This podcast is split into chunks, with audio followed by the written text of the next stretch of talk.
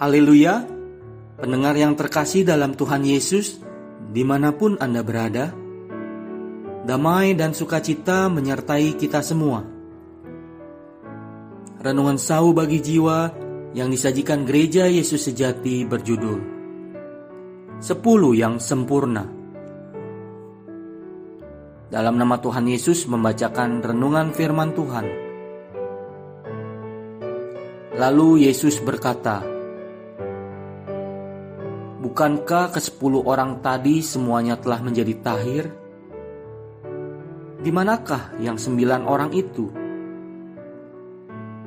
Tidak adakah di antara mereka yang kembali untuk memuliakan Allah selain daripada orang asing ini? Pengajaran dari perikop di atas adalah kita harus mengucap syukur atas berkat-berkatnya. Sangat disayangkan Seringkali kita hanya mencibir kesembilan orang yang sama sekali tidak mau berusaha untuk mengucapkan rasa terima kasih. Ayat-ayat ini dihidupkan kembali pada kehidupan modern sehari-hari. Banyak sekali hal baik yang terjadi pada banyak orang, apa pun latar belakang agama mereka Apakah kita menyadari bahwa Tuhan tidak peduli siapa yang diberkatinya? Orang-orang kafir dan orang-orang yang tidak percaya mendapat air pada tanaman mereka oleh Tuhan yang sama dengan Tuhan yang memelihara tanaman orang-orang Kristen.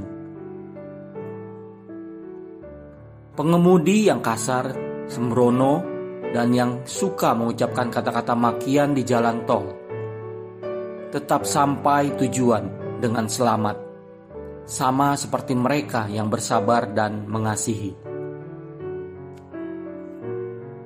Pasien yang mengalami sakit penyakit yang serius, yang tidak pernah mengucapkan satu patah kata doa pun, menikmati mujizat kesembuhan. Sedang orang Kristen di ranjang sebelah meninggal meskipun sejumlah jemaat berdoa dengan sungguh-sungguh. Sudah cukuplah kita mencibir sampai-sampai bibir kita tidak bisa mencibir lagi. Mengapa Tuhan mengasihi dan memberkati mereka, mereka yang tidak mengasihinya?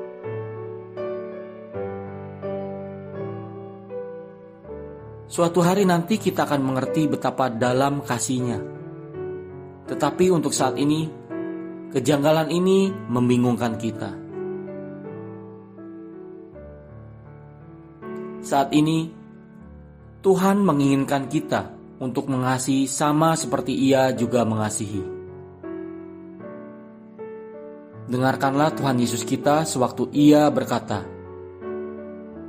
"Tetapi Aku berkata kepadamu, Kasihilah musuhmu dan berdoalah bagi mereka yang menganiaya kamu.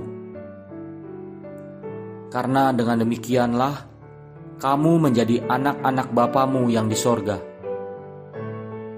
yang menerbitkan matahari bagi orang yang jahat dan orang yang baik, dan menurunkan hujan bagi orang yang benar dan orang yang tidak benar.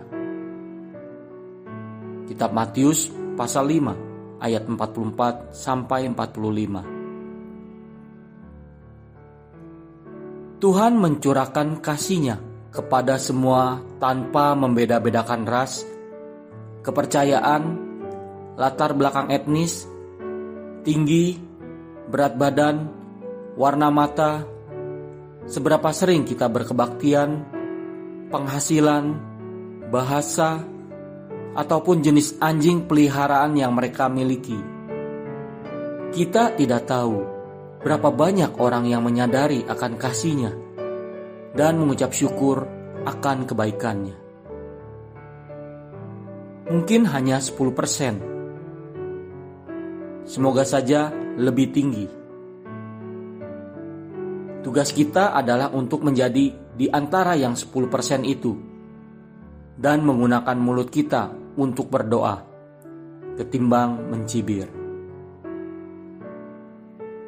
Berdoalah agar lebih banyak orang lagi dapat menyadari kasih Tuhan dan datang kepadanya untuk berkat terakhirnya ketika Tuhan Yesus datang kembali. Tuhan Yesus menyertai kita semua. Amin.